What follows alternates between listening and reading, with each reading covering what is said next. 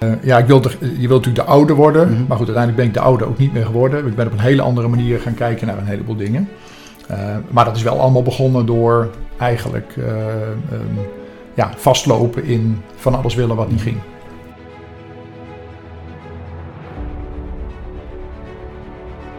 Ik kwam achter twee dingen. Eén is, je hoeft er niet altijd te zijn om van waarde te kunnen zijn.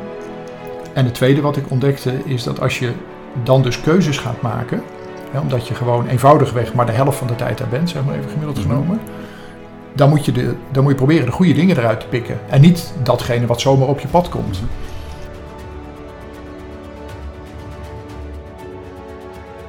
Alleen ik probeer binnen dat kader mijn eigen invloed te hebben. En dat, dat, dat probeer ik naar de mensen om mij heen mee te geven. En ik hoop dat zij dat vervolgens ook weer meegeven. Want ik denk dat iedereen in zijn baan uh, ruimte heeft of invloed kan hebben over uh, hoe, het, hoe het gaat. Jeroen Mol zijn leven veranderde drastisch na de diagnose darmkanker. Na de operatie moest hij leren omgaan hoe hij zijn leven opnieuw moest inrichten, van bruisend van energie naar een uitgeschakelde patiënt. In deze podcast vertelt hij openhartig hoe deze periode van wederopbouw verliep en welke nieuwe inzichten hij hierdoor heeft gekregen. Door zichzelf in zijn veeleisende baan als operationeel directeur bij Landau Green Parks continu de vraag te stellen of zijn inbreng waarde toevoegt, heeft hij meer tijd gekregen voor de echt belangrijke zaken.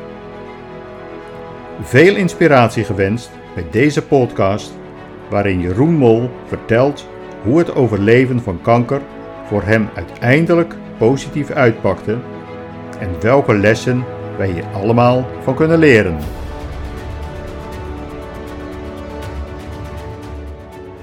I feel like a lion. I'm so strong. Bring me the legacy. I'm so fun.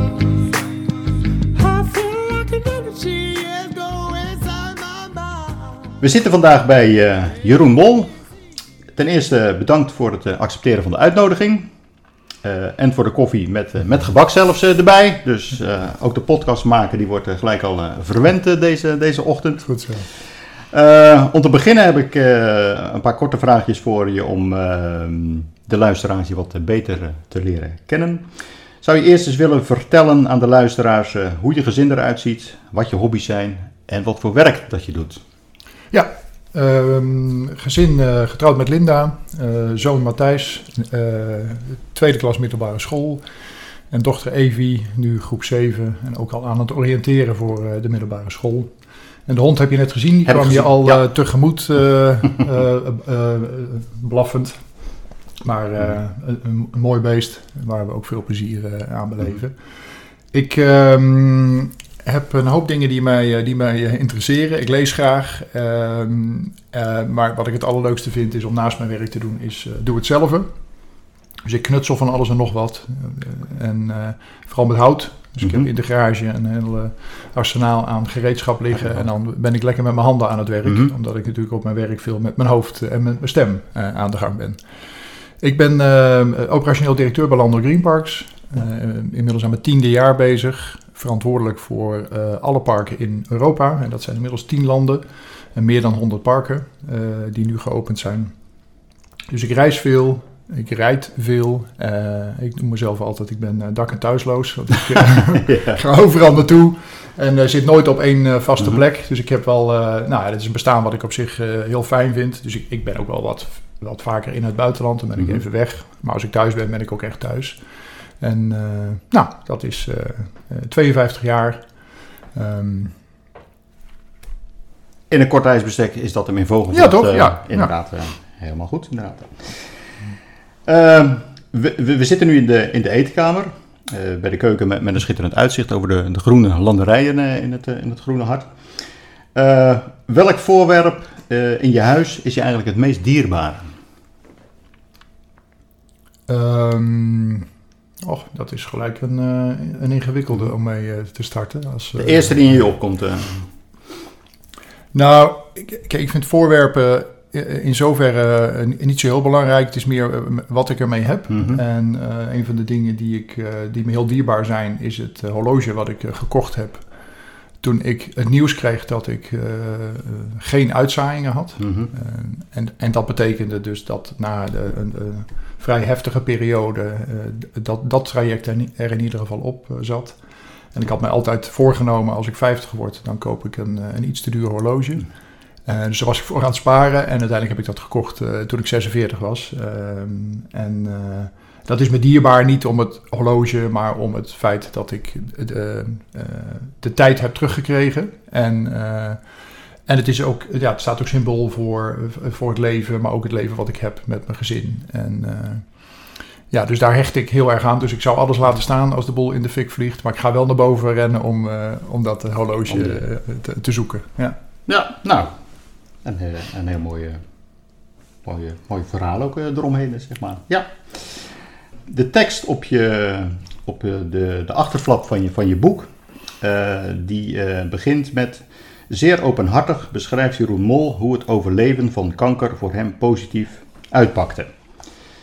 Om nu de, de luisteraars die het boek nog niet gelezen hebben, eh, zou ik je willen vragen of dat je het eerste hoofdstuk, eh, waarin je beschrijft wat je, wat je daarin eh, overkomt, eh, zou willen voorlezen. Het is de nacht van 2 april 2016. Ik schrik om half drie drijfnat van het zweet wakker. Mijn ledematen schu- schudden hevig, mijn spieren bewegen ongecontroleerd. Er is iets mis, goed mis.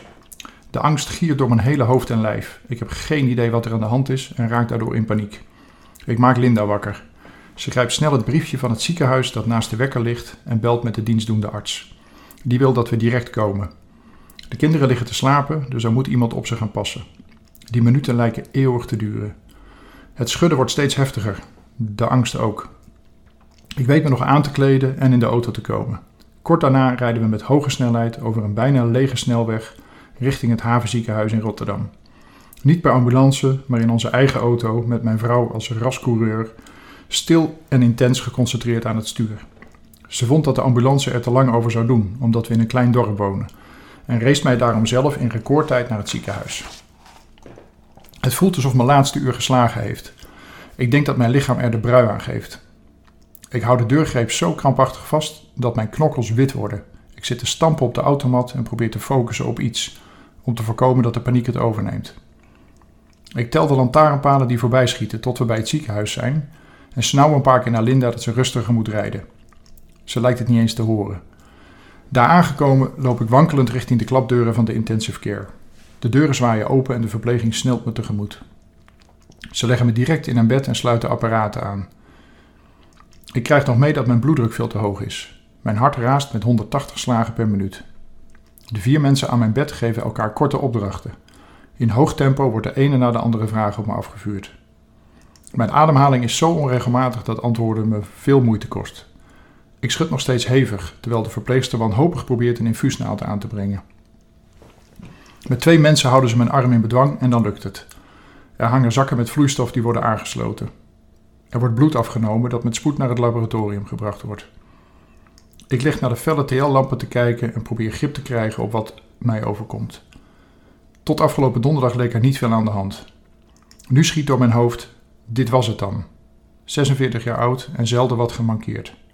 Ik ben nooit met de dood bezig geweest, maar nu ineens komt het akelig dichtbij. Dit kan het einde zijn.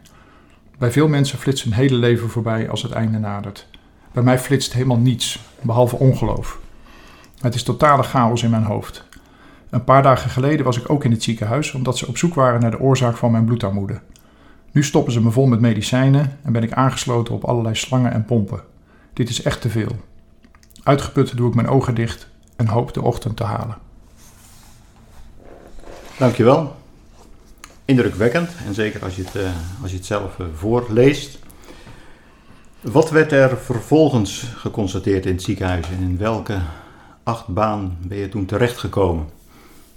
Ja, dit, deze scène is, eh, is eh, als ik al weet dat ik, eh, dat ik kanker heb. Ehm, ik heb op donderdag kreeg ik de diagnose darmkanker na nou, vele onderzoeken naar ja, wat, wat zou je onder de leden kunnen hebben. En uiteindelijk had niemand dit verwacht, maar er zat een tumor met het formaat tennisbal in mijn darmen. Um, dat was op donderdag in het ziekenhuis en uh, zaterdagnacht is deze scène, dus, dus twee dagen mm -hmm. later, waarbij ik uh, uh, achteraf door het nemen van de biopte uit mijn darmen, is er een, zijn de bacteriën uit mijn spijsvertering mijn bloedbaan ingegaan. En, dus ik, was, ik had sepsis, dus bloedvergiftiging. En ehm, ja, dus in het tijdsbestek van een paar dagen ging ik van nou, moe en lamlendig, maar niet wetend wat er is, tot nou, diagnose darmkanker. Mm zaterdagnacht bloedvergiftiging. En, uh, uh, en ik zou uh, kort daarna geopereerd kunnen worden. Dat wist ik al wel. Maar ik wist natuurlijk nog niet hoe diep zit het, waar zit het allemaal, wel of niet uitzaaiing, hoe ziet het behandelplan eruit. Dus nou ja, het was één grote chaos. En in hele korte tijd komt er veel te veel op je af. En uiteindelijk ben ik binnen twee weken geopereerd. En uh, kwam al snel het bericht, uh, uh, hè, dan moet je tien dagen wachten totdat hoe heet dat, de, de analyse is gedaan van het mhm. weefsel. Nou ja, een relatief kort traject mhm. van, van behandeling. Dus ik kreeg een operatie en dan gaat alles wat weggenomen wordt, wordt geanalyseerd. Mhm. En kijken of er ergens anders nog foute cellen zitten. Dus in je lymfe en bloedvaten. Uh, want de darmen wisten we het natuurlijk al. Nou, dat bleek gelukkig niet zo te zijn. Dus tien dagen na de operatie kreeg ik het zijn veilig. Um, dat in ieder geval uh, uh, ik niet na behandeling hoefde, in in, geen chemo of bestraling. Nou, wat natuurlijk een enorme opluchting is, want ja, je hebt ehm, al zoveel meegemaakt. nou, dat bleef me dan gelukkig bespaard. Um, maar ik zat natuurlijk wel helemaal in de kreukels. Ik had mhm. al heel lang zware bloedarmoede. Um, een operatie gehad, uh, uh, die bloedvergiftiging. Uh, dus ja, ik, ik, ik, voelde me verre van, verre van goed. Maar ja, goed, kort na die operatie en dan de eerste stapjes die je weer rondom het huis zet. En dan ga je een blokje om en dan ga je ietsje verder. Mm Nou, dan begin je langzaamaan wel weer wat op te knappen. Mm -hmm. En um, nou, ook omdat eigenlijk overal zo'n tempo in zat, heb je ook het idee van nou, dan gaan we dit ook maar even Doorzetten. Uh, doorzetten. Gewoon kop ervoor en, uh, en gaan. Ja, en dat, en dat ging helemaal niet. Dus mijn hoofd wilde van alles wat mijn lijf helemaal nog niet kon. En uh, ja, dus daar liep ik al heel snel in vast. Um, ook omdat je, denk ik, nog een heleboel moet verwerken. Hè, dus je, je, hoofd is in de war, maar je lijf is ook gewoon helemaal door elkaar geschud. En nou, ik had gedacht, ja, een week of zes, dan, dan moet het wel weer kunnen. Maar dat werden geen zes weken, dat werd veel langer en, en een enorme frustrerende uh, periode mhm. volgde.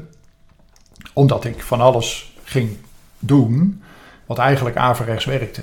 Hè? Dus ik wilde te snel en, ik wilde te vaak. En, en uh, ja, dus ik, ik, moest uit gaan vinden en gaan leren hoe dit moest. Want ja, ik, ik had nog nooit zoiets meegemaakt, net zoveel mensen. Je gaat dus alles doen wat je daarvoor deed.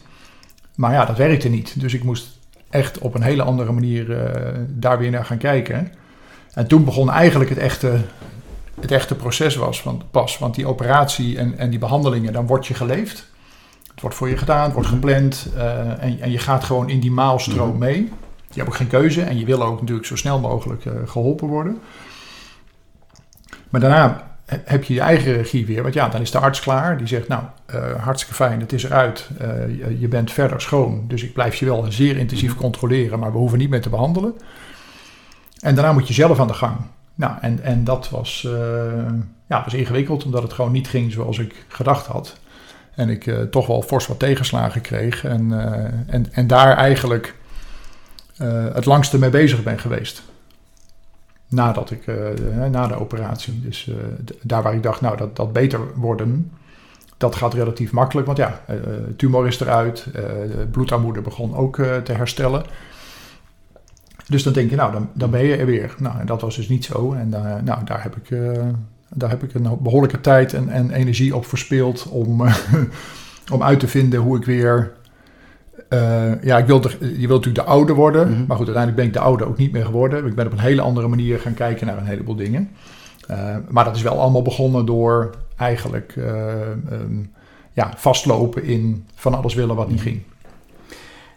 Heb je ook gemerkt dat veel mensen in je omgeving dan moeite hebben om, uh, om erover te praten? Uh, omdat, ik bedoel, ja, je, je hebt toch een, een, vrij ernstige ziekte gehad. Ik bedoel, dat kunnen we zonder meer constateren. Ehm, hoe wilde jij het liefst hierover aangesproken worden in die tijd? Ik bedoel, dat, dat mensen eh, het zielig voor je vonden, eh, even een korte vraag stellen, sneller overheen praten. Eh, of merk je dat mensen het liefste er niet over wilden praten? Nou, ik. Kijk, de mensen die dichtbij je staan, Mhm. daar, daar heb je het eh, natuurlijk vaak over. Mhm. Bijna te vaak, want ja, het, ga- het gaat soms ook nog maar over één ding. Mhm. En, eh, en dat is ook niet altijd fijn. Ik ben zelf vrij open geweest over wat er allemaal gebeurde. Hè, dus zowel naar mijn vriendenkring, mijn familie, eh, als naar mijn collega's. Dus ik, we hadden het er denk ik nou, goed over. Ehm, maar je wordt het ook wel eens een beetje, en dat klinkt heel stom, dat je, dat je het zat wordt om het er constant over te hebben. Omdat je, ja, je wil ook weer door. Het normale Ehm, leven erin. Ja. Ja, en, en dat lukte overigens ook goed. Dus we hebben het er echt niet constant over gehad. Maar ja, het, het, het was wel even de, de, de rode draad van dat moment. Maar ik ben wel heel blij dat ik dat met heel veel mensen heb kunnen delen. Het, het enige wat ik mij niet gerealiseerd heb, en dat kwam pas jaren later, dat ik niet alleen door zo'n proces ben heen gegaan, maar natuurlijk mijn gezin ook. Mhm. En dat had ik wel in de gaten, maar familie, moeder, eh, zus, ehm, vrienden, die ook allemaal meegeleefd hebben, die op hun manier. Ja, eh, eh, en ik was natuurlijk alleen maar druk met mezelf en, en, en, mijn ziekte. ehm, en heb me ja, onvoldoende gerealiseerd dat het voor heel veel mensen om me heen ook gewoon heel intensief is geweest. Inclusief het team op mijn werk, die ook niet wisten, ja, onze manager is ziek. hoe lang gaat het duren? Gaat hij terugkomen? Ja, ja. Eh, et cetera. Nou, dat, dat, hè, dus heel veel meer mensen hebben in onzekerheid gezeten. Maar daar had ik op dat moment helemaal geen ruimte voor in mijn hoofd. Ja, ik was plat gezegd gewoon met mezelf Mhm. bezig en zorgen dat ik beter werd. Mhm. Ja, en later kwam dat besef van, nou ja, dat heb, dat heb ik niet goed gedaan. Eh, en heb het er toen ook eh, echt wel weer over gehad. En, ehm, en ik schrijf in het boek ook op dat ik, ja, ik, ik, ik, ik, ik ga niet, ik had niet de bedoeling om nog een keer ziek te worden. Maar ja, goed, dat kan natuurlijk gebeuren. Maar dan zou ik dat echt wel anders doen. Ik zou proberen dat, wat, dat ja, eh, iets meer in evenwicht. eh, en ook voor de anderen. Maar je- want je beter. noemde net al even ook je, je gezin natuurlijk. eh, en, en die zat in de nou, ja, pubers, opgroeiende groeiende fase, zeker in die tijd. Hoe heb je dat aangepakt? Door het ook gewoon open en eerlijk erover te communiceren? Of toch bepaalde dingen ze in bescherming te nemen door niet alles te vertellen? Nee, we hebben echt wel alles verteld. Maar ze waren nog heel jong. Mhm. Toen ik de diagnose kreeg, wa- was Evie 4 en Matthijs 7. Nou, dat is echt, Mhm. echt nog heel jong. Dus ze, ze snappen wel wat het is, maar kennen de impact natuurlijk niet. Mhm. En dat is misschien maar goed ook. Dus we hebben het gelijk dezelfde dag verteld. En we hebben ehm, ehm, er open over gepraat, maar wel eh, in stukjes en beetjes. En, en ze zijn ook mee geweest naar het ziekenhuis. En ze hebben me in alle vormen en maten gezien. Met Mhm. slangen in mijn lijf en met, eh, met katheters. En ja, zo wil je vader natuurlijk niet zien. Nee. Helemaal onder de Mhm. pleisters en de slangen en, en gedoe. Maar ja, eh, het was wel wat op dat moment aan de hand was. Ja. En, ehm, en kinderen hebben het, hebben het heel goed gedaan. Mhm. Eh, maar je merkte wel dat ze zo'n ziekenhuis natuurlijk gewoon verschrikkelijk vonden. Ze wilden het liefst niet daar zijn. Nee, ze wilden wel bij mij zijn, maar niet in die Mhm. omgeving. Nee. Eh, Mhm. dus we hebben het, dat hebben we dan kort gehouden. En, en ik was natuurlijk, ja, ik denk vier dagen in het ziekenhuis heb gelegen. En Mhm. toen was ik alweer thuis. Nou, en toen was voor hun, gek genoeg, het alweer aardig Ja, voorbij. voorbij, Want ja. als ik dan Mhm. moe was, dan ging ik wel Mhm. even slapen. Mhm. Maar ja, daar hadden zij geen last van, want ze waren op school. Dus, dat, eh, dus we hebben er altijd wel ehm, open over Open over gepraat. en ook als ze vragen hadden, en, of als er iets op televisie was wat daarover ging, nou, dan hadden we het er even over. Eh, nu is het misschien een beetje een, een gekke eh, vergelijking, maar zie je ook nog wel gelijkenissen tussen vakantieparken en, en ziekenhuizen? Ik bedoel, je was ziek natuurlijk, ernstig ziek, maar aan de andere kant, misschien als je de film nog eens een beetje terugdraait, eh, qua informatievoorziening, maatwerk aanbieden, dat soort zaken. Zijn je dan achteraf toch nog dingen opgevallen van nou, ik kan dat ziekenhuis nog wel eens adviseren om zus of zo iets aan te pakken? Ja, nou, ik, ik moet zeggen dat eh, ik on- erg onder de indruk was van, eh, van het havenziekenhuis. Het, is, Mhm. het bestaat inmiddels niet meer. Het is opgegaan in eh, andere ziekenhuizen in de regio. Het was toen een zelfstandig ziekenhuis, maar kleinschalig. En het was allemaal heel erg patiëntgericht. Dus wat wij dan gastgericht noemen of gastvrij. Mhm. Eh, dus als ik ehm, s ochtends om tien uur een afspraak had voor bloedprikken... en ik had om eh, drie uur s middags de intake bij de anesthesie... Dan zag iemand dat die zegt: Ja, maar meneer, we gaan u niet vijf uur hier laten wachten. Nee. Dus ik bel wel even naar Mhm. boven. En dan eh, kunt u om half elf bij de anesthesie. Nou, dat was, dat was super fijn. Want ja, het is al een ontzettend gedoe. Mhm. Met constant op en neer en in en uit en afspraken. Maar goed, dat doe je allemaal. Maar er werd echt, echt meegedacht. Het ging allemaal soepel. Artsen zeer betrokken. Dus kwamen ook zelf aan bed om te vertellen wat er is. In plaats van dat de zaalarts dat doet. Dus ik was, ik was echt onder de indruk. Eh, en dat helpt enorm natuurlijk als je in zo'n waardeloze eh, situatie zit. Ja. Dan is het heel fijn dat, dat je echt het gevoel hebt dat er voor je gezorgd wordt. Ehm, het enige waar ik ze niet vanaf heb kunnen krijgen is dat tussen de middag warm eten. Dat is, een, eh, dat is echt een, een ziekenhuisfenomeen. Zit ingebakken. Ja, en dan krijg je ook nog waardeloos eten. Mhm. Dus ik heb het maar opgevat als dat ze je proberen zo snel mogelijk naar huis te krijgen. Om je herstel daar te doen. Ja. Mhm. maar goed, ja, dat is dan een paar dagen eventjes Mhm. eh, eh, eh, alleen het eten. Maar voor de rest, ik vond het, ik vond het echt indrukwekkend Mhm. hoe, hoe dat werkt, hoe dat loopt. En, ja, en, en hoe fijn het ook is dat je je gewoon kunt overgeven. Want ja, je ligt daar maar. En ik kon, echt, ik kon niet eens mijn bed uit. Mhm. Ik lag aan allemaal slangen. Ja, dan is het toch fijn dat je voelt dat je, dat je letterlijk verzorgd wordt. In vertrouwde handen. ja dus ik, ik was daar wel Mhm. van onder de indruk. Ja. Nu ben je gelukkig hersteld. Je bent schoonverklaard eh, ook, hè? Ja. Sch- schrijf je in, Ja. in je boek. Dus eh, dat is eh, gelukkig allemaal, allemaal goed gegaan. Eh, je beschrijft ook in je, in je boek eh, dat je toch noodgedwongen, doordat je gewoon wat minder energie eh, hebt, ehm, dat je wat zuiniger met, met, je, met je energielevel, met, met je krachten moet, eh, moet omgaan. Dus Ja. je hebt ook in je, je leiderschapsrol, eh, want je best een, eh, een zware functie, eh, ben je die ook anders gaan, eh, gaan indelen. Eh, kun je daar eens iets meer over vertellen wat je daarin hebt veranderd? ja, dat was natuurlijk een geleidelijk proces. Dus ik, beg- ik had eh, een aantal weken thuis gezeten. Eh, ik ben eh, eind augustus zou ik weer gaan beginnen. Mhm. Maar ja, dan, ja, wat is dan beginnen? Waar, waar ga je beginnen? Want je agenda is leeg. Ehm, en en je voelt je op dat moment weer redelijk. Maar je hebt jezelf natuurlijk nog helemaal niet belast. Dus je bent nog niet bezig geweest met... ehm, ja, je loopt een beetje om huis te keutelen. Mhm. Nou, en dan kun je de dagen prima eh, eh, doorbrengen. Maar als je natuurlijk weer naar je werk gaat, dan merk je pas hoe zwaar werk dan eigenlijk Mhm. kan zijn. Als je je nog niet helemaal fit voelt. Dus ik begon met ehm, om de dag eh, te werken. Eh, maandag, woensdag en de vrijdag. En dan had ik iedere keer een rustdag tussenin. Ehm, nou, dus, dus dat was eigenlijk het begin. En, en daar kwam de eerste, nou, bijna openbaring. Dat ik dacht, oké, dat je kunt dus wel het nodige doen in die dagen. Dat voelt een beetje als parttime werken. Mhm. En dat is bij een directiefunctie niet heel voor de hand liggend. Maar ik kon dus gewoon waarde toevoegen. Ik kon, als ik er was, dan ging, dan ging het ook goed. Ik moest de volgende dag was back af. Hè, want je niet kunt voorstellen dat je daarvoor probleemloos eh, dat soort werkweken maakt. En nu, na een dag, had ik een volle dag nodig om te herstellen. En dan pas kon ik Ja. eh, de, de, de woensdag Mhm. weer, eh, weer aan de gang. Maar ik kon wel wat doen op die dagen. Dus het was zinvol en, en, en ja, het was zwaar. En, het was natuurlijk even zoeken naar wat, wat, waar ga je dan je tijd aan besteden. Dus, dus ik kwam achter twee dingen. Eén is, je hoeft er niet altijd te zijn om eh, van waarde te kunnen zijn. En het tweede wat ik ontdekte is dat als je dan dus keuzes gaat maken, hè, omdat je gewoon eenvoudigweg maar de helft van de tijd daar bent, zeg maar even gemiddeld Mhm. genomen, dan moet, je de, dan moet je proberen de goede dingen eruit te pikken. En niet datgene wat zomaar op je pad komt. Mhm. En dat, dat zorgvuldig kiezen en constant heel bewust afwegen van, eh, nou, ik zie iets of ik, ik word ergens bij gevraagd. Past dat? Heeft dat ook nut dat ik daarbij ben? Is dat voor mij en voor mijn team of voor mijn werk het allerbelangrijkste? En zo ja, ga ik het doen. Zo nee, dan ga ik het niet doen. En dat, dat is eigenlijk in die hele opbouwperiode die tot, denk ik, februari van het volgend jaar heeft geduurd. Ik ben op een gegeven moment naar vier dagen gegaan en toen naar vijf Mhm. dagen. Maar ik heb al die tijd wel mijn werk kunnen doen. Zonder dat het voelde als arbeidstherapie of, eh, nou ja, het doet een beetje voor spek en bonen Mhm. mee.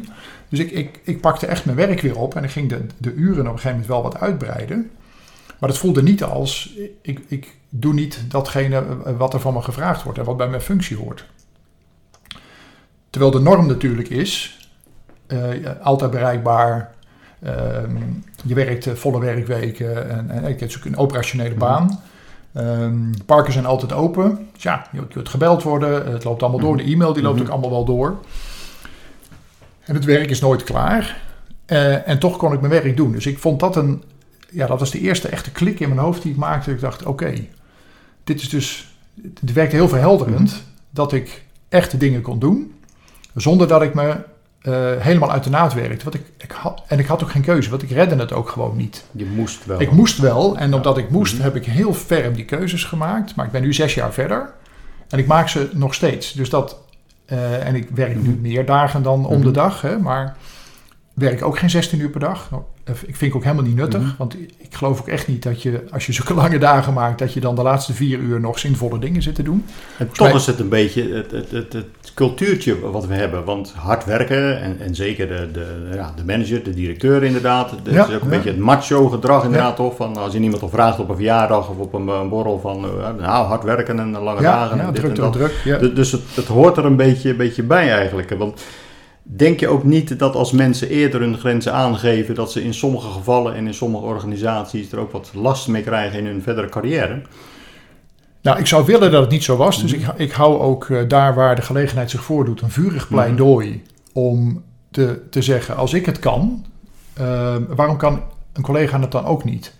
Want wat ik gedaan heb, is allemaal niet wereldveroverend. Mhm. Als je, als je eh, het, het hele pa- palet leest van dingen die ik anders ben gaan doen, Mhm. en dat is deels gedreven natuurlijk door ziekte, maar ook vooral door de combinatie van al die ervaringen en et cetera, dan, dan zal er niet één tussen zitten waar je denkt, nou ja, daar had ik, daar had ik nog nooit Mhm. van gehoord tot nu toe.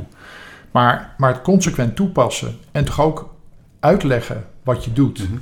en vervolgens ook leveren. Want volgens mij is dat hetgene wat het allerbelangrijkste is. Als ik mijn baan doe, mijn baan is niet 40 uur ergens zijn of 50 uur ergens zijn. Mijn baan is, ik ben verantwoordelijk voor eh, het aansturen van, van een internationale organisatie. Eh, ik moet mijn team eh, eh, in de gelegenheid stellen om hun werk te, eh, goed te kunnen doen. Mhm.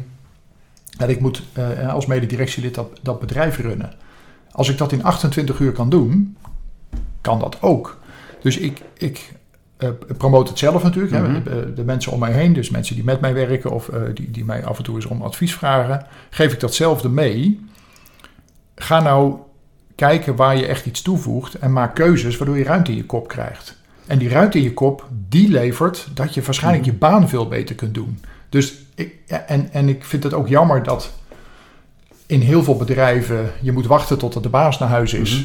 Want als jij eerder vertrekt aan je baas, dan vraagt hij of je een snipperdag hebt genomen of een snippermiddag. Ja, ja. En ik vind het eigenlijk een heel, heel raar mechanisme. Want waarom zegt die manager niet, joh, wat fijn, eh, ontspan even lekker en morgen gaan we er weer vol tegenaan. Als je je werk maar gewoon doet. Dus ik, ik denk dat het, dat het belemmert. En, maar ik zou willen dat het niet zo was. Want ik denk dat het echt niet nodig is. Denk je ook niet dat onze, eh, on- onze ministers het verkeerde voorbeeld geven? Want die, die staan natuurlijk ook altijd aan, zeg maar. Eh, die, kunnen op, op de gekste momenten kan er weer een crisis zijn. Natuurlijk moeten ze dan wel beschikbaar zijn. Maar als we bijvoorbeeld even terugkijken naar de coronacrisis.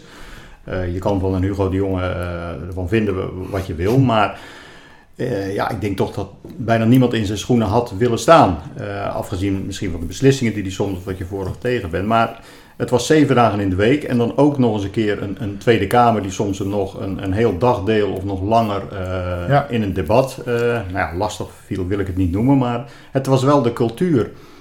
En die mensen, want je, nou ja, je ziet natuurlijk ook dat ministers soms wel omvallen wat dat betreft. Ja, eh, dat verbaast me niet. Dat moet je juist proberen. eh, al die, zo'n agenda te volgen. En dan ben je, denk je dat je klaar bent. En dan staat je chauffeur te wachten. Mhm. En die heeft dan nog een koffer vol met, met papier voor je verzameld. Mhm. Wat je ook nog even moet gaan lezen. Ja. Ja, ik denk dan... eh, eh, A, wie wil die baan? En B, Mhm. ga, ga, ga je dan nog met scherpte naar, naar iets zitten kijken... als jij om 11 uur s'avonds nog eh, een heel rapport moet Mhm. lezen? Ik denk het niet. Ik heb ook in de crisis... Mhm. Ik was voorzitter van het crisismanagementteam bij Landal...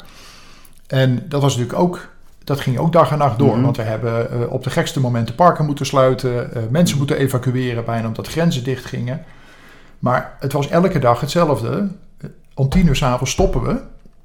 Ehm, want je kunt maar zoveel doen op een dag. En dan was het even uitrusten, een Mhm. goede nacht maken en de volgende dag pakken we het weer op. Dus ook daar was hetzelfde principe. Pak nou de dingen eruit die nu even heel belangrijk zijn. En ga niet alles maar lopen doen. Want uiteindelijk als je hoofd niet fris blijft, en dat zal bij een minister ook zo zijn, Mhm.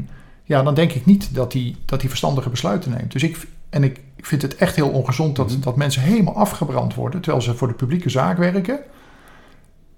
En, en, dat, en de reden dat mensen dat niet willen doen, is omdat ze alles aan de kant moeten zetten, inclusief hun privéleven, hun gezinsleven en hun hobby's. Ik ja, ik, ik vind dat echt zonde. En niet nodig, denk ik. Nee. Nu noemde je net al eventjes eh, het begrip eh, waarde toevoegen. Eh, je, je maakt je beslissingen op daarvan, op basis daarvan kan ik waarde toevoegen. Eh, heb je dat ook nog eh, duidelijk en veel moeten uitleggen aan je medewerkers? Want het kan dus wel eens zijn dat een medewerker een, een verzoek aan je heeft of, of je een, een mening vraagt. Waar je zegt van nou ja, eh, ik, ik kan hier weinig aan toevoegen. Vraag het maar aan iemand anders. Of... Ja, ja. Nou ja, ik heb die, dat, dat hele proces met mijn team Mhm. vrij intensief doorgemaakt. Maar ik heb ook constant verteld wat er bij mij gebeurde. En Mhm. waarom ik de dingen deed zoals ik ze deed. En wat er dan gebeurt, is dat zij eigenlijk ook deels tot dat inzicht komen. En gelukkig zonder, eh, zonder ziek te worden. Ehm, en onze gesprekken dus veel meer daarover Mhm. gingen dan over actielijst of eh, de KPI's die we dan... Die hebben we allemaal wel, hè. Dus het Mhm. is gewoon een commercieel bedrijf en, en we hebben de tent te runnen met elkaar. Maar de gesprekken met mijn medewerkers en gewoon mijn teamleden, wat eh, allemaal professionals zijn, maar die gingen veel meer over waar hebben we. Eh, hè, als ik vind dat ik ergens waarde moet toevoegen, dan geldt dat voor hun ook. Dus, en, en zij moeten dus ook een goed team om zich Mhm. heen bouwen van mensen waar, waar zij werk aan over kunnen laten. En dat is niet eindeloos wegdelegeren, maar dat is gewoon zorgen dat hè, de, de- de mensen weten wat ze moeten doen, dat ze mandaat voelen, Mhm. dat ze vertrouwen hebben. En uiteindelijk gaan zij op, op, op eenzelfde manier managen. En hopelijk houden ze ook gewoon ruimte in hun agenda, omdat ze... eh, af en toe moet je ook gewoon nadenken. We, we komen Ja. hele complexe dingen tegen Mhm. en daar moet je nadenken. Ja, en soms moeten we gewoon een hele lange dag maken of zijn we lang onderweg Mhm. omdat we reizen naar het buitenland. Nou, dat hoort er dan ook bij. Maar dan zorg je ook dat je ergens in die week even een rustmoment hebt om ehm, dat weer te doen. Dus ik, ik, heb, ik heb altijd veel daarover gepraat. Veel dit soort nou, zoektochten samen met, eh, met mensen gedaan.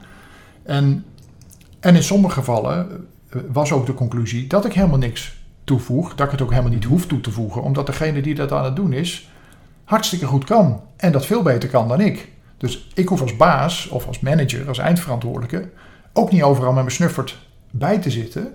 Ehm, want ik heb hele goede mensen om me heen die dat prima kunnen.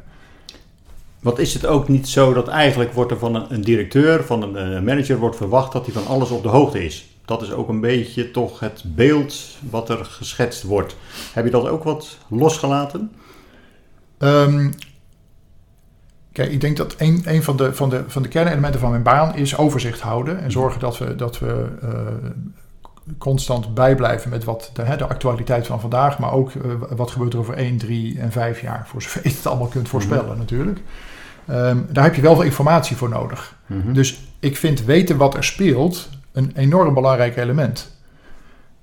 Ga ik me er daarna overal tegenaan bemoeien? Nee. Dus ik, ik, ik, ik word goed geïnformeerd. Ik vind het ook fijn om goed Mhm. geïnformeerd. En als ik, niet, als ik de informatie niet heb, dan ga ik hem wel halen. Maar dat is niet uit bemoeizucht. Dat is omdat ik... Oh, en, en ik kan niet alles weten, dat Mhm. wil ik ook helemaal niet. Maar de dingen waarvan ik vind dat die relevant zijn... die, die hou ik bij me. Ehm, en uiteindelijk vertaal ik die in of een besluit of een plan voor de komende Mhm. jaren. Ehm, dus ik, informatie is enorm belangrijk. Dus daarom delen we ook veel informatie. Maar bij driekwart van de informatie zeg ik, joh, eh, prima, goed dat ik het weet. En in sommige gevallen zeg ik ook wel eens, joh, dit is me te, te gedetailleerd. Ik heb dit allemaal niet nodig. Ehm, maar prima dat jij dit allemaal oppakt. Want uiteindelijk eh, ja, is dat jouw baan. Ehm, dus ik, ik, ik ben ook daar selectief. Maar ik, ik denk wel dat als je, hè, als een, deel van het werk is eh, besluiten nemen die grote consequenties Mhm. hebben, ja, dan heb je wel flink wat informatie nodig. Dus, dan, ja. dus ik ben ook gewoon nieuwsgierig van aard, dus ik wil het ook allemaal wel graag begrijpen.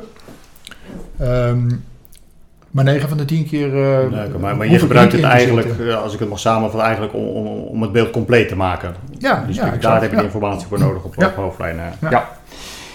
Nu heb ik ook wel eens het idee dat eh, bij, heel veel organisaties het systeem is opgebouwd uit een gigantisch controleapparaat. Dat niet alleen duur is, maar ook vaak de, zelfstandigheid van de medewerkers een, eh, een stuk verkleint.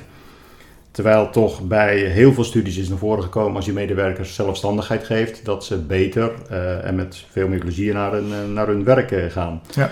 Wordt het ook geen hoog tijd om daar eens een keer kritisch naar te gaan, gaan kijken? Ja, ik denk dat je door controle uit te oefenen en dat, dat te intensief te doen, Mhm. dat, je, dat je het gedrag eronder beïnvloedt. Want dan gaan namelijk mensen precies datgene doen wat er gecontroleerd wordt. En de vraag is of dat de juiste dingen zijn. En, en ergens moet je natuurlijk wel opvolgen of iets gebeurt. Als wij een, eh, als team een besluit nemen of we implementeren een concept, ja, dan is het wel handig om te weten of dat op alle plekken in Europa opgevolgd wordt. Ja. Mhm. Dus dan, dan controleer je, maar dat is meer om te zien of het werkt en als het niet werkt, waarom dan niet. Ehm, maar ik, ik manage veel meer vanuit vertrouwen en, ehm, en ik heb uit de gesprekken haal je snel genoeg ehm, of opvolging al dan niet nodig is. En ik ervaar het, en ook mensen ervaren het als enorm prettig dat zij de ruimte voelen om datgene te doen wel- wat, wat, wat ze voorstellen. Mhm. Dan wel wat ik van ze gevraagd heb. Want soms komt er ook gewoon een verzoek nou ja, die- of, of, een, eh, of een besluit. Mhm. Zo gaan we het doen. Maar op het moment dat iemand dat gewoon oppakt en je weet dat, die, dat het daar in goede handen is, dan, ga je min, dan hoef je niet meer te controleren. Eh, en die anderen weten ook, eh, ik, hoef maar één, ik, ik moet wel zorgen dat het afkomt, maar ik hoef niet af te rapporteren. En ik hoef niet constant updates te geven Nee. van waar ik allemaal sta. Want dat is, dat is vrij zinloze energie. Maar uiteindelijk moeten eindresultaten wel komen. Dus ja, ik denk dat je, dat je moet zoeken naar de manier waarop je toch kunt zien of er gebeurt wat, wat, we, wat we van elkaar vragen, of wat de doelstelling van een project of van een initiatief is. Maar ehm, vooral op het eindresultaat en niet constant op het proces. Want je omschrijft in je boek ook eigenlijk, de, de vraag is, eh, wat gaan we doen? En niet zozeer hoe Ja, dat, dat ja. we het gaan doen. Ja. Want dat is eigenlijk ook wel eh, een kernbegrip hierin. Ja, het geestige is natuurlijk als je. eh, Als, ik krijg natuurlijk e- enorme pakketten soms, eh, PowerPoint-presentaties. en, eh, en als ik dat dan fileer, want ik, ik ga geen 80 eh, eh, slides zitten lezen, want die tijd heb ik niet. En ik, ik probeer de essentie eruit te halen. En ik probeer mensen aan te moedigen om er vooral geen 80 slides van te maken. Mhm. Dus als, het, als je een initiatief moet uitleggen in 80 slides, dan is het volgens mij te ingewikkeld. ja, dan kun je maar beter Ja. gewoon zorgen dat het op zes Mhm. pagina's past. Heel veel van die, van die updates, van die powerpoints, Mhm. die gaan over het proces. Ja, stap 1, 3, 5, Mhm. eh, afslag hier en daar. Dan gaan we dit doen, dan gaan we dat doen, dan gaan we zus doen. Als je dat nou eens allemaal weglaat en je vertelt wat moet er hier nou eigenlijk gebeuren, dan wordt het heel kernachtig. Ehm, en als je vervolgens met elkaar het gesprek hebt over, oké, als dat dan moet gebeuren, welke randvoorwaarden moeten we dan invullen om dat mogelijk te maken? Mhm. Moeten we meer mensen, minder mensen, meer geld? Moet er ergens een interface komen? Kan, Mhm. Je hebt allerlei dingen die, die geregeld moeten Mhm. worden om zo'n initiatief eh, voor elkaar te hebben. Maar de energie zit op het definiëren wat je nou eigenlijk moet maken. En wat mij best vaak opvalt, dat we heel erg druk kunnen zijn met het inrichten van een projectorganisatie en het definiëren van stappen en een budget. Maar als je nou vraagt, en, en, en wat gaan we dan zo meteen opleveren? En wat zit er dan wel en wat zit er Mhm. vooral niet in? Dan zit de, zit de helft van de tafel glazig te kijken van ja, nee, ja, dat, maar dat, maar dat gaan we allemaal wel zien. Nee, dat gaan we niet zien. We gaan Vooraf. vooraf, vaststellen, waarvoor zijn we hier? Wat gaan we opleveren? Ook om de verwachtingen te managen gaan we dus een paar dingen vertellen die we niet gaan doen, die er gewoon niet in zitten. Ehm, want daarom lopen heel veel projecten uit de pas, omdat en passant wordt er van alles bij, bij bedacht. Oh, en dan moet je dit nog even, oh, kan dat er ook niet even in? Nou, er zijn natuurlijk allemaal servicegerichte mensen. Maar voor je het weet, loopt zo'n project uit de tijd, loopt het uit het geld. Eh, vertrekken er nog een paar mensen omdat een project twee jaar duurt. Nou, ehm, allemaal niet heel handig. Dus, dus eh, ik vind het fijn om tijd te besteden om het wat te definiëren. Daarna de randvoorwaarden neer te zetten. Eh, en dan het hoe, dat gebeurt wel door de mensen die uiteindelijk het project gaan bemensen. En als daar niet de goede mensen zitten, dan moet je daar wat aan doen. Want als je die mensen precies moet vertellen hoe het allemaal moet, ja, dan zitten daar niet, niet de goede Mhm. mensen. Dus nou, dat is echt wel een andere manier van, van daar naar kijken. En ik, en ik geloof oprecht dat als je die tijd aan het begin van een initiatief, of het nou een, een, een afdelingsplan is of een project, of dat maakt eigenlijk helemaal niet uit. Die energie die betaalt zich dubbel en dwars terug, omdat het daarna heel duidelijk is wat er gedaan moet worden. En als dat niet duidelijk is, dan gaat iedereen als een, als een debiel rennen. En we zijn allemaal hartstikke druk en, eh, en, en, en het is leuk hè, een hoop Mhm. energie komt er Mhm. vrij, dat is allemaal prima. Maar voor je het weet, loopt iedereen een andere kant op. En ben je daarna Ja. met mannenmacht Mhm. bezig om iedereen weer, hè, alle kikkers weer in de kruiwagen te krijgen. Ja. Ehm, en, en dan gaat daar de Mhm. energie in. Ja, dat vind ik eigenlijk zonde. Want eigenlijk als ik ook eh, in je boeken lees en wat je nu vertelt, eh, dan zie ik eigenlijk wel veel overeenkomsten met eh, de vier kwadranten van Stephen Covey. Ja. Die zou je ook ongetwijfeld kennen. Het onderscheid tussen dringend en niet dringend, belangrijk en onbelangrijk. Zit ik dan wel op, op de goede weg dat je daarin eh, je keuzes op die manier eh, indeelt? Ja, ik ben niet zo goed in managementmodellen. Want ik, ik Mhm. doe het altijd eh, een beetje op gewoon ja, boerenverstand. Maar uiteindelijk is, is het, zit daar natuurlijk wel de kern van waarheid in. Ehm, de kunst is om de juiste dingen eruit te halen. Hè, het is natuurlijk, iedereen heeft het over prioriteiten stellen. Maar als, je, als er 80 dingen liggen en je hebt tijd voor 10, dan is de grote kunst om de juiste 10 eruit te halen. Mhm. Nou, hoe, doe, hoe ga je van 80 terugfilteren naar 10? Ja, dat, dat doe je. Daar kun je allerlei technieken voor, voor gebruiken. Maar uiteindelijk doe je het vooral door het in je hoofd te filteren met wat is nu, de, wat is nu echt belangrijk? Waar wordt het bedrijf beter van? Of hè, waar moet dit een bijdrage aan leveren? Ehm, levert het ook die bijdrage of is dit gewoon een initiatief? Is het, is het nice to have of hè, popt er Mhm. iets op omdat iemand een idee heeft? Ehm, dus dat filteren, daar kun je natuurlijk zo'n mechanisme voor gebruiken. Eh, en dat vind ik prima. Alleen ik doe het altijd anders. Omdat ik over het algemeen voldoende informatie heb, kan ik samen met de mensen om me heen goed eruit pikken waar we mee aan de gang zouden willen. Zij doen dat zelf ook. Want uiteindelijk ga ik natuurlijk niet die 80 dingen zitten bekijken. Mhm. Heb je gesprekken over met, met het team.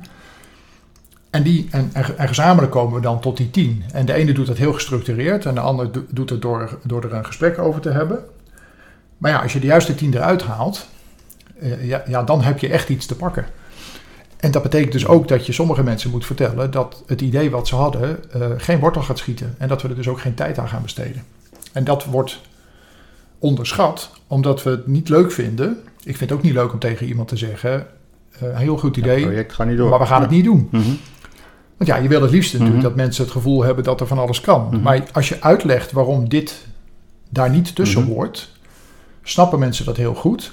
En als we vervolgens dan het gesprek kunnen hebben over, maar deze vijf dingen, die hebben we wel met elkaar op het lijstje gezet. Dus hoe kunnen we nou iets gaan bedenken in dat vakgebied waar iemand dan in werkt, waar wel de bijdrage aan zit, dan komen er vaak uitstekende ideeën. Nou ja, dat, dat, is, dat is mijn manier van filteren. Om, om, eh, en ik zit ook wel eens mis. hè. Mhm. Ik haal echt niet altijd de tien eh, beste eruit. Nee. Maar goed, het is allemaal mensenwerk. Maar ja, dat is, dat is wel de manier om uiteindelijk toch te komen op ehm, rust in de organisatie. Maar ook, als het lijstje kort is, komt er ook wat af. En ik heb zelf ook de fout te vaak gemaakt. Hè? Het karretje te vol gooien, eh, veel projecten tegelijk. En uiteindelijk lopen ze bijna allemaal uit. Ehm, en heb je de grootste moeite om uiteindelijk zo'n project van de 80% naar de 100% te krijgen. Of een afdelingsplan, of gewoon de, de Mhm. running business. Terwijl als het een heel kort lijstje is, dan zie je ook op een gegeven moment... hé, hey, er is iets af, dit is klaar, het is overgedragen, eh, of het werkt. En dan komt er ruimte voor iets nieuws. En, en dan kun je daar in relatief korte tijd weer eh, mee aan de gang. Dat geeft heel veel duidelijkheid. Want met alle respect, heb jij gezien je functie het niet wat makkelijker om zeg maar, de prioriteiten te, te kunnen stellen? Want ik, ik kan me voorstellen dat, eh, dat mensen die, die onder jou werken, of nog een paar lagen onder jou werken, die krijgen vaak krijgen ze door, want dit gaan we doen. En Ja. jij bent in een positie dat je natuurlijk zelf ook de projecten wat meer kan, kan sturen. Ja, die vraag krijg ik best Mhm. vaak. Of, ik, eh, of het niet wat makkelijk eh, toeteren is, Mhm. omdat ik op een directiestoel zit. Ja, ik, ik denk dat het op alle niveaus kan. Kijk, een, een, Mhm. eh, natuurlijk een postbode kan niet besluiten om maar de helft van zijn wijk Mhm. de post eh, te gaan eh, rondbrengen. Dat, dat snap ik ook wel. Ehm, maar ik denk dat iedereen in... Hè, want ergens zit ik ook in een directie waarin ik het niet alleen voor het zeggen heb. Mhm. En daarboven zit een aandeelhouder die ook wel eens zegt, dit is de weg, zo gaan we het doen. Of dit is het budget Mhm. en er komt geen euro meer bij. Dus ook ik heb gewoon een kader waarbinnen ik ja. moet functioneren. Alleen ik probeer binnen dat kader mijn eigen invloed te hebben. En dat, dat, dat probeer ik naar de mensen om mij heen mee te geven. En ik hoop dat zij dat vervolgens ook weer meegeven. Want ik denk dat iedereen in zijn baan eh, ruimte heeft of invloed kan hebben over eh, hoe, het, hoe het gaat. En, en wat ik dus ook echt aanmoedig is voorkomen dat mensen alleen maar komen met... eh, ja, ik heb hier een probleem. Maar dan vraag ik altijd, en welke drie, drie manieren zijn er om eruit te Mhm. komen? We, hebben scenario's Mhm. of varianten. Ehm, en dat doe ik heel, hoe heet dat? Heel consequent, heel gedisciplineerd. Dus altijd, ehm, als je iets bij mij op mijn bord legt, dan zeg ik, ja, wacht even, nou, maar ja, dan, nou heb ik hem. Nou, heb ik die op Ja. mijn schouder. Ja, Die En wil ik, ik heb, niet. en ik heb andere apen op mijn schouder. Ja. Dus Mhm. daar gaan we het gesprek over hebben. Eh, nou, op welke manier Mhm. is het op te lossen? Daar kunnen mensen over het algemeen uitstekend zelf bedenken. En vervolgens ook nog aangeven wat het voorkeursscenario is. Nou, ik, eh, zegt dus iemand, ik zou dat doen. Ik zeg, nou, als ik het daarmee eens ben, en dat is in heel veel gevallen Mhm. gelukkig zo, dan gaan we dat dus doen. Dus ook zij kunnen op hun manier, binnen de kaders die daar dan weer liggen, echt nog wel bewegingsvrijheid hebben. Maar goed, dat is, dat is de organisatie waar ik nu Mhm. voor werk en hoe ik mijn team aanstuur. Mhm. Ehm, en ik denk ook dat er organisaties zijn waar die ruimte er niet is. Ja, eh, dan wordt het vrij ingewikkeld. Maar ik denk toch ook dat als je... Kijk, als je gaat zitten wachten tot het komt... dan, eh, dan, moet je, dan, ja, dat gaat niet. Maar als je zelf het initiatief neemt en zegt... Nou, noem even het voorbeeld. Ik ben te druk, ik heb te veel, Mhm. te veel werk. Dan kun je naar je baas toe gaan en zeggen... ja, ik heb te veel werk. Ja, eh, geen idee wat voor gesprek er dan op gang Mhm. komt. Maar je kunt ook zeggen... ik heb hier eens goed naar gekeken... Ik heb er wat structuren aangebracht. Ik denk dat deze zes dingen hartstikke belangrijk zijn. Dus ik wilde daar mijn tijd aan besteden. Deze vier wil ik eigenlijk anders gaan organiseren. En deze drie, wat mij betreft, stoppen we ermee. En of die manager er dan mee eens is of niet, maar daar komt er wel iets op gang. Dan komt er een gesprek op gang over, zijn dat de, de Mhm. juiste zes dingen? Moet, eh, eh, wat- vindt de manager daarvan? Eh, zijn er andere manieren om iets op te lossen? En dat vind ik, ehm, dat doe ik ook vaak. En, en, en dat zijn leuke gesprekken. Natuurlijk heel veel dingen ontstaan omdat je vast komt te zitten. Het is te druk, er ligt te veel, ik veel. Er werkt, een- er werkt iets niet. En dan hebben we natuurlijk de neiging om op de, dezelfde manier toch te proberen het werken te krijgen. Ehm, en een veelgehoord argument is: ik moet er geld bij hebben of ik moet er mensen bij hebben. En dan probeer ik het om te draaien. is natuurlijk een- wel een beetje flauw, Mm. maar ik doe het omdat er iets anders op gang komt. Dus dan zeg ik: wat nou als we nog maar de helft van het budget overhielden? Wat zou je dan doen? En dan komt er een gesprek op gang en zegt iemand: ja, maar dan zou ik dit er dus uithalen. Mhm. Oké, mooi. En waarom gaat dat er dan uit? Ja, omdat ik denk dat dat eh, niet heel veel toevoegt. Mhm. Ja, waarom zitten we het dan überhaupt te doen? En dat zijn mooie gesprekken. Hè? Want dan hoef je niet meer te zoeken. Want ik, ik kan ook niet Mhm. eindeloos maar aan iedereen eh, extra budget te geven. Want ik heb het geld ook niet. Ik moet het ook bij een aandeelhouder gaan halen. Maar als je het gesprek hebt over waar besteden we dat geld nou aan? En wat is er voor nodig om het wel voor elkaar te krijgen? En ik roep heel vaak, eh, natuurlijk in de vakantieparken is het eh, eh, voor het seizoen moet het klaar zijn. Dat kan natuurlijk niet, maar ik roep altijd voor de paas klaar. Gewoon om de boel een beetje op te Mhm. jutten. Ehm, en als er een projectvoorstel komt die zegt, nou, wij gaan hier eh, 16 maanden over doen. Dan kan een vraag zijn, wat is er voor nodig om dit binnen 6 maanden voor elkaar te krijgen? Als we 18 maanden te lang vinden. En dan is heel vaak, ja, dat kan niet. Nou, nee, maar probeer echt even Mhm. stil te staan. Wat is er voor nodig om dit in een derde van de oorspronkelijke tijd te doen? Als je het zo extreem doet, nou, hè, zo extreem moest ik ook doen, Mhm. omdat ik maar drie dagen kon werken van de normaal vijf, vijf of zes, ga je heel anders denken. Dus als, als iemand die een initiatief Mhm. heeft, of die heeft gewoon veel te veel werk op zijn bordje liggen, en je zegt, maar ga nou eens, je hebt nog maar de helft van je, van je gereedschapkist over, wat ga je dan doen? Dan komt er iets op gang wat veel mooier is dan ja, geld erbij en mensen erbij. Want ik denk dat het er alleen maar complexer van wordt. Want dan ga je nog meer mensen toevoegen. En ik geloof nooit dat dat, dat het gaat werken. Maar anders, anders kijken. Moeten we iemand inhuren? Mhm. Moeten we nog maar de helft van het werk doen? Ehm, nou, en er zijn heel veel smaken om op een andere manier naar hetzelfde initiatief te kijken. ehm, waardoor het wel afkomt in die korte periode. Want een beetje in het verlengde ligt wat je ook in je boeken beschrijft, de, de Google-methode. Ja, ja, Eh, niet 10% erbij, maar factor 10. factor 10, ja. Kun je die wat uitleggen? Ja, dat. dat ehm, als je incrementele stapjes maakt, dan, dan groeit de organisatie mee, eh, je groeit zelf mee en dan is het over het algemeen nog allemaal net behapbaar. Mhm. Maar dat betekent ook dat je vaak oude wijn in nieuwe zakken krijgt. Op het moment dat je, dat je, dat je redeneert vanuit we moeten niet 10% groeien volgend jaar, maar we moeten verdrievoudigen in omzet. Dat klinkt natuurlijk als een Absurd. als een absurde doelstelling. Maar de, de onderliggende eh, het mechanisme wat op gang Mhm. komt, is dat mensen denken: nou, maar stel je nou voor dat dat echt. Wat zouden we dan doen? Wat, wat trekken we dan uit de Mhm. kast? Of wat is er dan voor nodig om het wel te halen? En daar komen hartstikke mooie dingen uit. En die ga je echt niet allemaal toepassen, want niet alles kan keer 10, keer 3 en Mhm. et cetera. Maar het, het, het levert je een, een ander type gesprek op dan nog harder duwen, nog harder werken en meer mensen er tegenaan gooien. Ehm, en daarom vind ik die zo mooi, want uiteindelijk is Google natuurlijk, en ik geloof dat, nou ik weet niet hoe hard ze gegroeid zijn, eh, maar dat is natuurlijk absurd. En iedereen, en het blijft maar doorgaan. Maar dat is omdat daar op Mhm. andere manieren gedacht wordt. En dat vind ik gewoon, dat vind ik hartstikke interessant om dat te bekijken. Ehm, Dat Omdat- heeft ook te, te maken met, met de mindset, denk ik, die, die je hebt. ja, En out of the box zou ik misschien ook eh, kunnen noemen. Ja, eens. Nee, Mhm. en, en er zijn natuurlijk echt hele goede voorbeelden van hoe dat, hoe dat zou kunnen. Maar ik vind het leukste, en ik, voor mij zijn dat ook de leukste Mhm. gesprekken, en, en voor de mensen om mij heen ook, om op die manier ergens naar te kijken. Wat, wat, hoe krijgen we nou, noem maar even wat, nu in de huidige tijd. eh, we hebben allemaal mensen tekort. Ja, dan kun je zeggen, ik ga nog harder werven. Mhm. En ik ga eh, lonen verhogen en et cetera. En dat proberen we ook echt allemaal te doen. Maar dat levert allemaal maar flinterdunne resultaten op. Omdat het er gewoon niet is. Mhm. Maar als je dan vervolgens gaat kijken... Wat is er nou nodig om bijvoorbeeld in de, in de, in de, in de restaurants... met 30% minder uren te werken.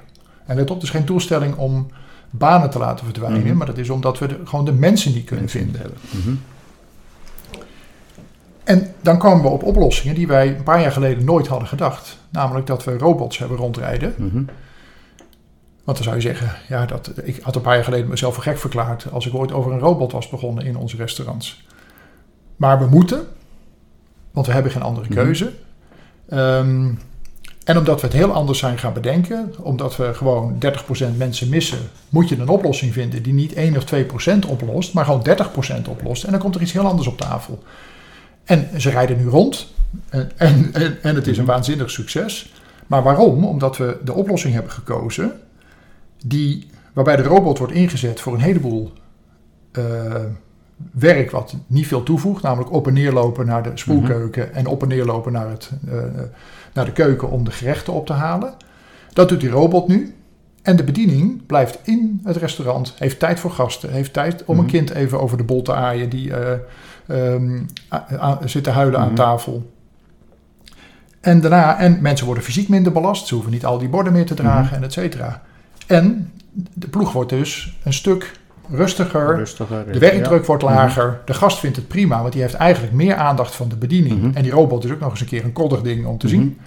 Ehm, maar dat is een oplossing die echt werkt. Die heeft, was in één klap Mhm. kunnen we eh, een groot gedeelte van het personeelstekort oplossen. Maar we gaan niet, we gaan geen robotrestaurant maken. Het blijft een bediend restaurant met onze eigen mensen. Mhm.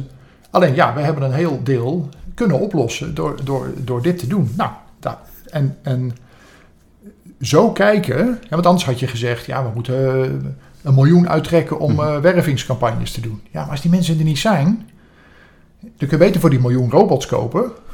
Ja, nee, Ook al zegt iedereen aanvankelijk, ja, dat past helemaal niet bij jullie. Mhm. Nou ja, eh, we moeten het wel passend maken, want we hebben geen andere oplossingen meer. Dus gaan we iets geks doen. andere manier naar, Ja, naar de ja, problemen ja. kijken. Ja, ja.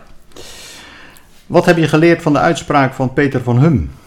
Loyaliteit begint bij drie keer nee zeggen. Ja, dat is heel indrukwekkend. Ik heb eh, zijn verhaal eh, gehoord. Eh, commandant der strijdkrachten, natuurlijk Mhm. op de dag dat hij aantrad zijn zoon verloor. En en nou, die heeft, die heeft een, een, een, een lange voordracht gedaan. Waar, nou, ik heb ademloos zitten luisteren Mhm. naar hem. Maar die heeft zitten vertellen over hoe je een missie voorbereidt. Wat je dan allemaal moet regelen. En, en want je moet alles, je moet gewoon helemaal onafhankelijk ergens een Mhm. nederzetting bouwen en vanuit daar ga je iets doen. Hè, dat is verdedigen of, of aanvallen Mhm. of, of wederopbouw, wat dan ook de missie maar is. En, en wat hij zei, en eh, dat, dat vond ik zo mooi, dat hij zei, als iemand bij mij komt en die weet niet goed wat nou de missie is, hè, omdat dat, het schema met alles wat er moet gebeuren Mhm. zo ingewikkeld is dat niemand het nog begrijpt. Dus als iemand daar komt en die zit zo meteen in een gevechtssituatie, dan kan die mij niet bellen en zeggen: eh, Ik sta hier nu, wat ga ik doen? Mhm. Want dan moet hij zelf besluiten. Ehm, en dan moet hij dus heel goed weten wat, wat is het belang van de missie, wat moet er gebeuren en et cetera. En hij zegt, en om daar te komen, heb je gesprekken met je mensen nodig die ook tegen je zeggen, in dit geval Jeroen, daar geloof ik niet zo in. Of ik vind dat geen goed idee en wel hier en hierom. Dus ik heb mensen om mij heen die ook mij tegen durven te spreken. En dat zei dus Peter van Oemen Mhm. ook. eh, eh, loyaliteit begint bij drie keer nee. Als, als, als hij met zijn team zat en, en dit was de missie en degene die het moest doen zei... nou, maar dat, gaat, dat gaan we zo niet doen. Of dat gaat niet werken of ik heb er een andere mening Mhm. over. Dan heb je eerst dat gesprek voordat je überhaupt... eh, Door gaat zetten. ja, door gaat Mhm. zetten. En daarna weten die mensen ook goed wat ze moeten doen. Mhm. Maar het plan wordt beter als ook iemand wat tegengas geeft. En zegt, nou ja, ik heb er een mening over en ik denk dat het ook anders kan. En dan moet ik daarvoor openstaan. En daar sta ik, want ik, daar komen hartstikke Mhm. mooie dingen uit. En daar wordt het werk beter van. Eh, mensen weten nog beter wat ze moeten doen. En ik leer er weer van. Want ik, weet je, eh, je leert nog elke dag. En je gebruikt de kennis van die mensen. En je gebruikt de kennis van die Mhm. mensen. Dus daarom vond ik dat zo'n Mhm. pakkende uitspraak. Dat, je dus, dat het ook fijn is om niet omringd te zijn met mensen die alleen maar ja zeggen Mhm. en dat gewoon gaan doen. Eh, ik, ik vind het lekker om een, om een pittig gesprek, binnenskamers, deuren dicht. Nou, laat maar even ronken. En dat mag best een beetje knetteren. Maar als we eruit zijn, zijn we eruit. En dan gaat de deur open. En dan weten we wat we moeten gaan doen. En dat, ja, dat is, dat, is, dat is prachtig om zo met, met, met een team te kunnen werken. en ik denk dat het voor, voor het bedrijf heel goed is. Het wordt er sterker van. Zeker. Ja, ja, Ja. ja. Een andere vraag. Hoeveel levenservaring heb je nodig voordat je de woorden van Koen van Rossum, en dat was een, een vroegere buurman eh, van je, Ja. die heeft eh, gezegd, je beschrijft dat in je, in je boek, uitrusten voordat je moe wordt. ja. Voordat je die uitspraak kunt, kunt toepassen en goed laten bezinken. Ja, ik heb natuurlijk een enorme opdonder gehad. Mhm. Maar ik, ik vind het eigenlijk stom dat ik die nodig heb gehad. Mhm. Eh, en dat is ook wel wat ik schrijf. eh, voor wat, hè, de, de, dus de, de, de, de levenslessen die ik dan heb ge- gehad, die, had ik ook, die kun je prima hebben zonder kanker te krijgen. Of een andere eh, heftige ziekte of aandoening. Dus ik, het was voor mij een soort wake-up call. Mhm. Maar ik vind het, een, ik vind het zo'n krachtige uitspraak, omdat ik als, ik, als ik gewoon om me heen zie hoeveel mensen niet last hebben van te weinig tijd voor zichzelf, van alles moeten. Eh, Ze staan de hele dag aan. Is het, is het niet social media, dan, is het, dan zijn het wel andere verplichtingen. En dus zichzelf voorbij hollen. Ehm, en als je, als je meer de regie neemt over je eigen tijd en over wat je doet, en dus ook de momenten kiest om te ontspannen, want dat is ook uitrusten. Of even niet een volle agenda te hebben. Want ik kan op mijn werk zijn en twee uur niks in mijn agenda hebben Mhm. staan. Ja, dan zullen mensen misschien zeggen, nou dat is lekker, die heeft eh, gewoon twee uur niks. Ja, nee, maar ik zit twee uur soms even de boel Afstand nemen. Mhm. Wat gebeurt hier nou? Hoe moet ik dit doen? Nou, dat hele krachtenveld probeer Mhm. ik dan te overzien. En soms komt er wat en soms komt er niks. Mhm. Maar dan heb ik echt wel gewerkt. Alleen dat is ook rust. En ehm, als je gaat uitrusten als je moe bent, dan ben je aan het herstellen. En, en daarom vind ik die uitspraak zo prachtig. Als je het doet voordat je moe bent, dan blijf je gewoon fit. En of je nou sporter bent, of huisvrouw, of, of druk bezet directeur, eh, of maakt niet uit wat voor baan je hebt of wat voor leven je hebt. Maar als je goed zorgt dat je balans houdt en dat er dus ook ruimte is voor andere dingen. En of dat nou je hobby is, of dat je gaat lopen met de hond, of je traint voor de triathlon, Mhm. dat maakt allemaal niet uit. Maar dat evenwicht is wel cruciaal. Want uiteindelijk, mensen die moe zijn, die zijn niet te pruimen, doen over het algemeen hun werk niet heel goed en zijn ook niet gelukkig. Ja, dus ik vind, het, ik, ja, ik vind dat enorm mooi eh, om, om, te, om te gebruiken, zijn uitspraak. Omdat dat er, ja, het is bijna voor iedereen van toepassing. Alleen ik denk dat te weinig mensen zich ook de moed hebben om eens even uit die drukte te Mhm. stappen en zeggen, maar dan haal ik gewoon dus twee apps van mijn telefoon af. Want ik hoef niet en Facebook en Instagram en Mhm. eh, eh, eh, weet ik wat, Pinterest allemaal te volgen. Ik, ik doe het gewoon niet, of ik, ik doe het minder, of ik zeg gewoon eens nee tegen Mhm. dingen waar ik geen zin in heb. Wat wordt je ook niet altijd in dank afgenomen. Maar, maar begin eens bij jezelf en, en heb, heb, heb het lef om te kiezen waar je wel en niet je energie in wil stoppen. Want dan hou je namelijk energie over voor dingen die wel heel leuk zijn. En ook denk ik het, meer luisteren naar je lichaam. Want eigenlijk is het een beetje raar dat zodra er een, eh, een, een rood lampje gaat branden in je dashboard van je Ja, auto, ja. dan ga je gelijk eh, of het boekje opzoeken of je gaat gelijk naar de garage. Ja. Maar eigenlijk als je een lichamelijk signaal krijgt, want vaak krijgen we die signalen wel natuurlijk als we het te druk hebben of als er iets niet, niet, goed zit. Maar we zijn eigenlijk gewend in eh, onze cultuur om ze te negeren. Zeker, ja. Nou ja, heb ik ook gedaan. Hè? Gewoon maar doorgaan. Ik Mhm. bleef ook werken. Ik kon, ik kon het ene been niet voor het andere krijgen. Maar ik, ik vertikte het om, eh, om iets over te dragen. Ik had natuurlijk wel, uiteindelijk ging er bij mij zoveel lampjes branden... dat, dat ik wel moest. Maar dat heeft ook al even geduurd. En, en nu ik merk van, hé... Hey, eh, eh, en dat luisteren naar je lijf, dat is helemaal niet eh, zweverig of eh, klankschalerig. Hè? Dat is gewoon... Iedereen heeft een zwakke plek. De ene krijgt het aan zijn darmen, de ander Ja. krijgt een knoop in zijn nek, de andere zijn linkerhand gaat trillen. Maar dat zijn de waarschuwingslampjes van je lichaam. Ja. En ja, dat betekent niet dat je onmiddellijk zegt, ja, weet je, ik moet stoppen. Mhm. Nee, maar dan moet je dus gewoon één versnelling lager gaan, om maar een beetje in autotermen te blijven. Gewoon luister even, eh, ehm, negeer het niet, want en dat heb ik echt wel heel veel om me heen gezien, bij jonge en, en, en bij wat oudere Mhm. mensen, waar ik inmiddels zelf ook bij hoor. Ehm, dat als je te lang negeert, gaat je lichaam gewoon terug, terugmappen. En hart ook. Ja. En dan is het te laat en dan zit je in de vernieling. Mhm. En, en ja, dat vind ik eigenlijk heel zonde, want eh, dan duurt herstel pas echt lang. En, en ja, dus ik, ik vind het een, ja, het is een van de mooiste zinnen die ik, die ik heb en die ik ook eh, ja, gewoon heel veel gebruik. Dat ik ja, enorm krachtige Ja. boodschap vind. Ja. Gezien je enthousiasme waarmee je je eerste boeken uitdraagt, eh, heb je volgens mij de smaak te pakken. en zullen er meerdere boeken gaan, gaan volgen. Zit ik er heel ver naast als eh, het, het hoofdthema van je volgende boek, de veranderingen van het begrip werk, zullen gaan behelzen?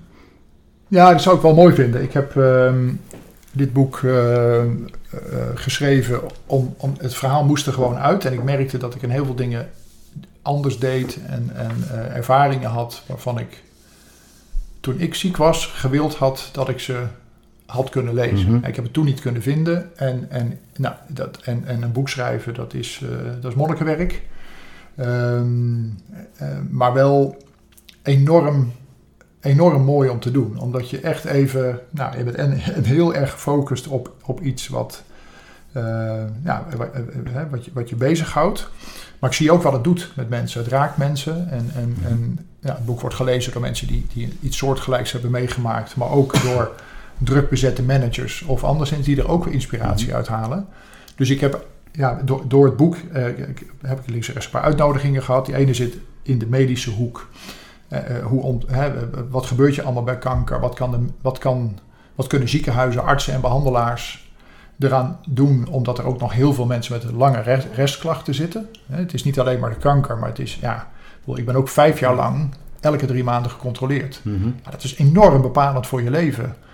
Ehm, dus in die hoek probeer ik wat, eh, noem ik maar even, zendingswerk te Mhm. doen. Om, om te kijken of dat niet beter kan.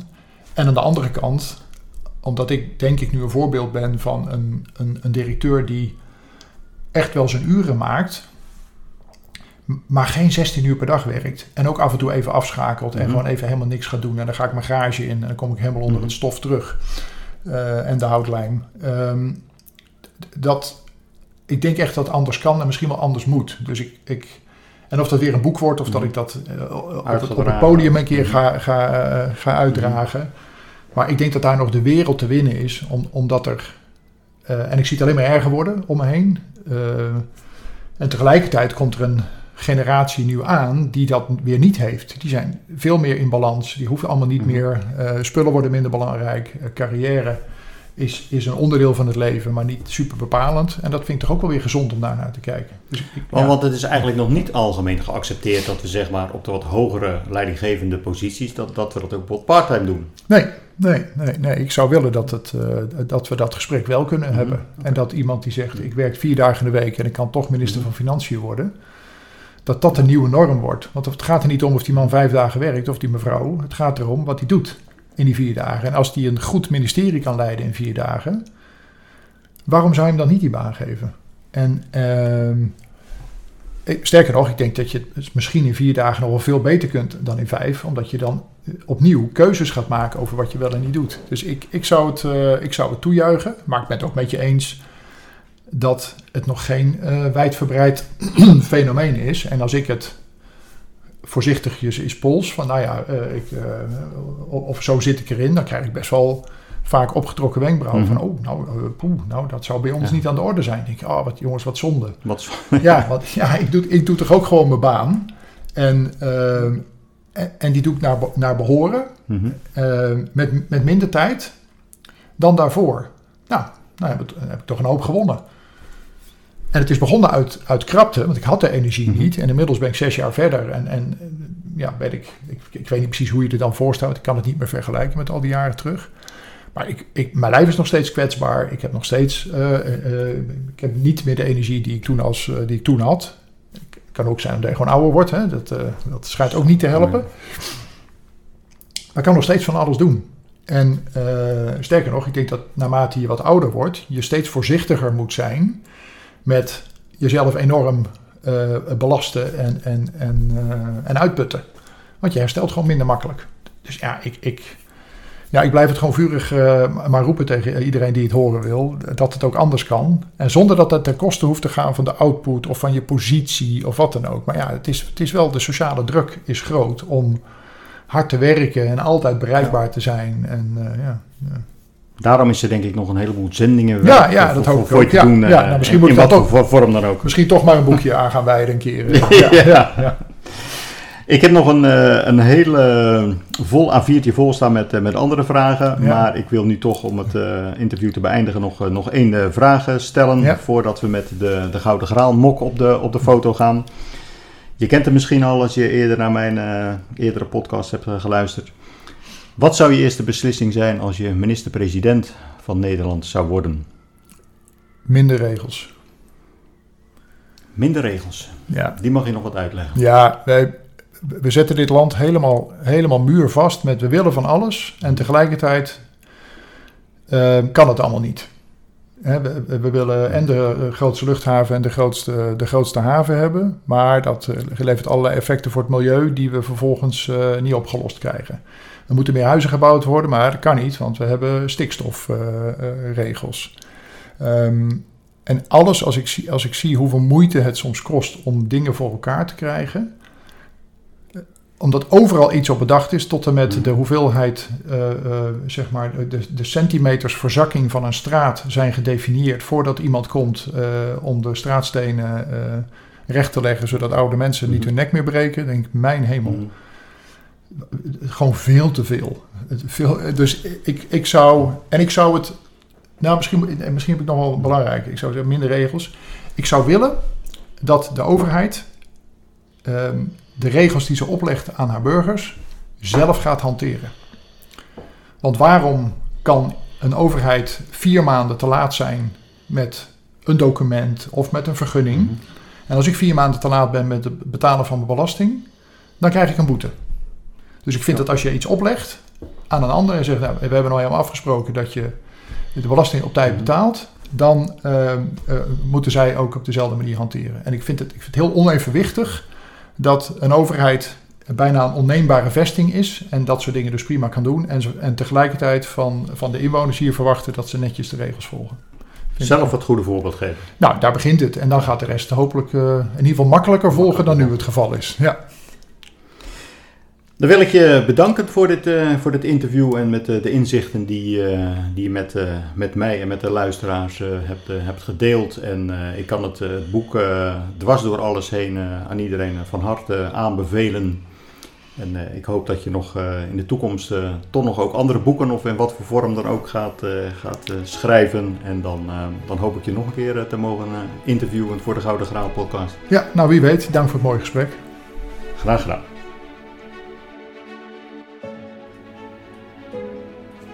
Zoals Jeroen zelf zegt, zijn de inzichten die hij, noodgedwongen, in zijn werkzame leven is gaan toepassen, geen compleet nieuwe opvattingen. Een directeur, manager of leidinggevende hoeft niet de meeste uren te maken, hoeft niet van alle tussenstappen op de hoogte gehouden te worden, maar moet wel scherpere keuzes maken waar hij of zij waarde kan toevoegen voor de organisatie. Leg daarnaast veel meer nadruk op het wat in plaats van op het hoe. Als de oplossing zo simpel is, waarom passen wij deze dan niet veel vaker toe? En gaan de bestaande vooroordelen over de inrichting van ons werk niet rigoureus op de schop? Jeroen is hiermee al begonnen. En ik hoop dat hij zijn verdere inzichten hierin met een zo breed mogelijk publiek blijft delen. Voor nu bedankt voor het luisteren en tot de volgende aflevering van de Gouden Graal podcast. I feel like a lion. I'm so strong. Bring me the legacy. I'm so fun. I feel like an energy is going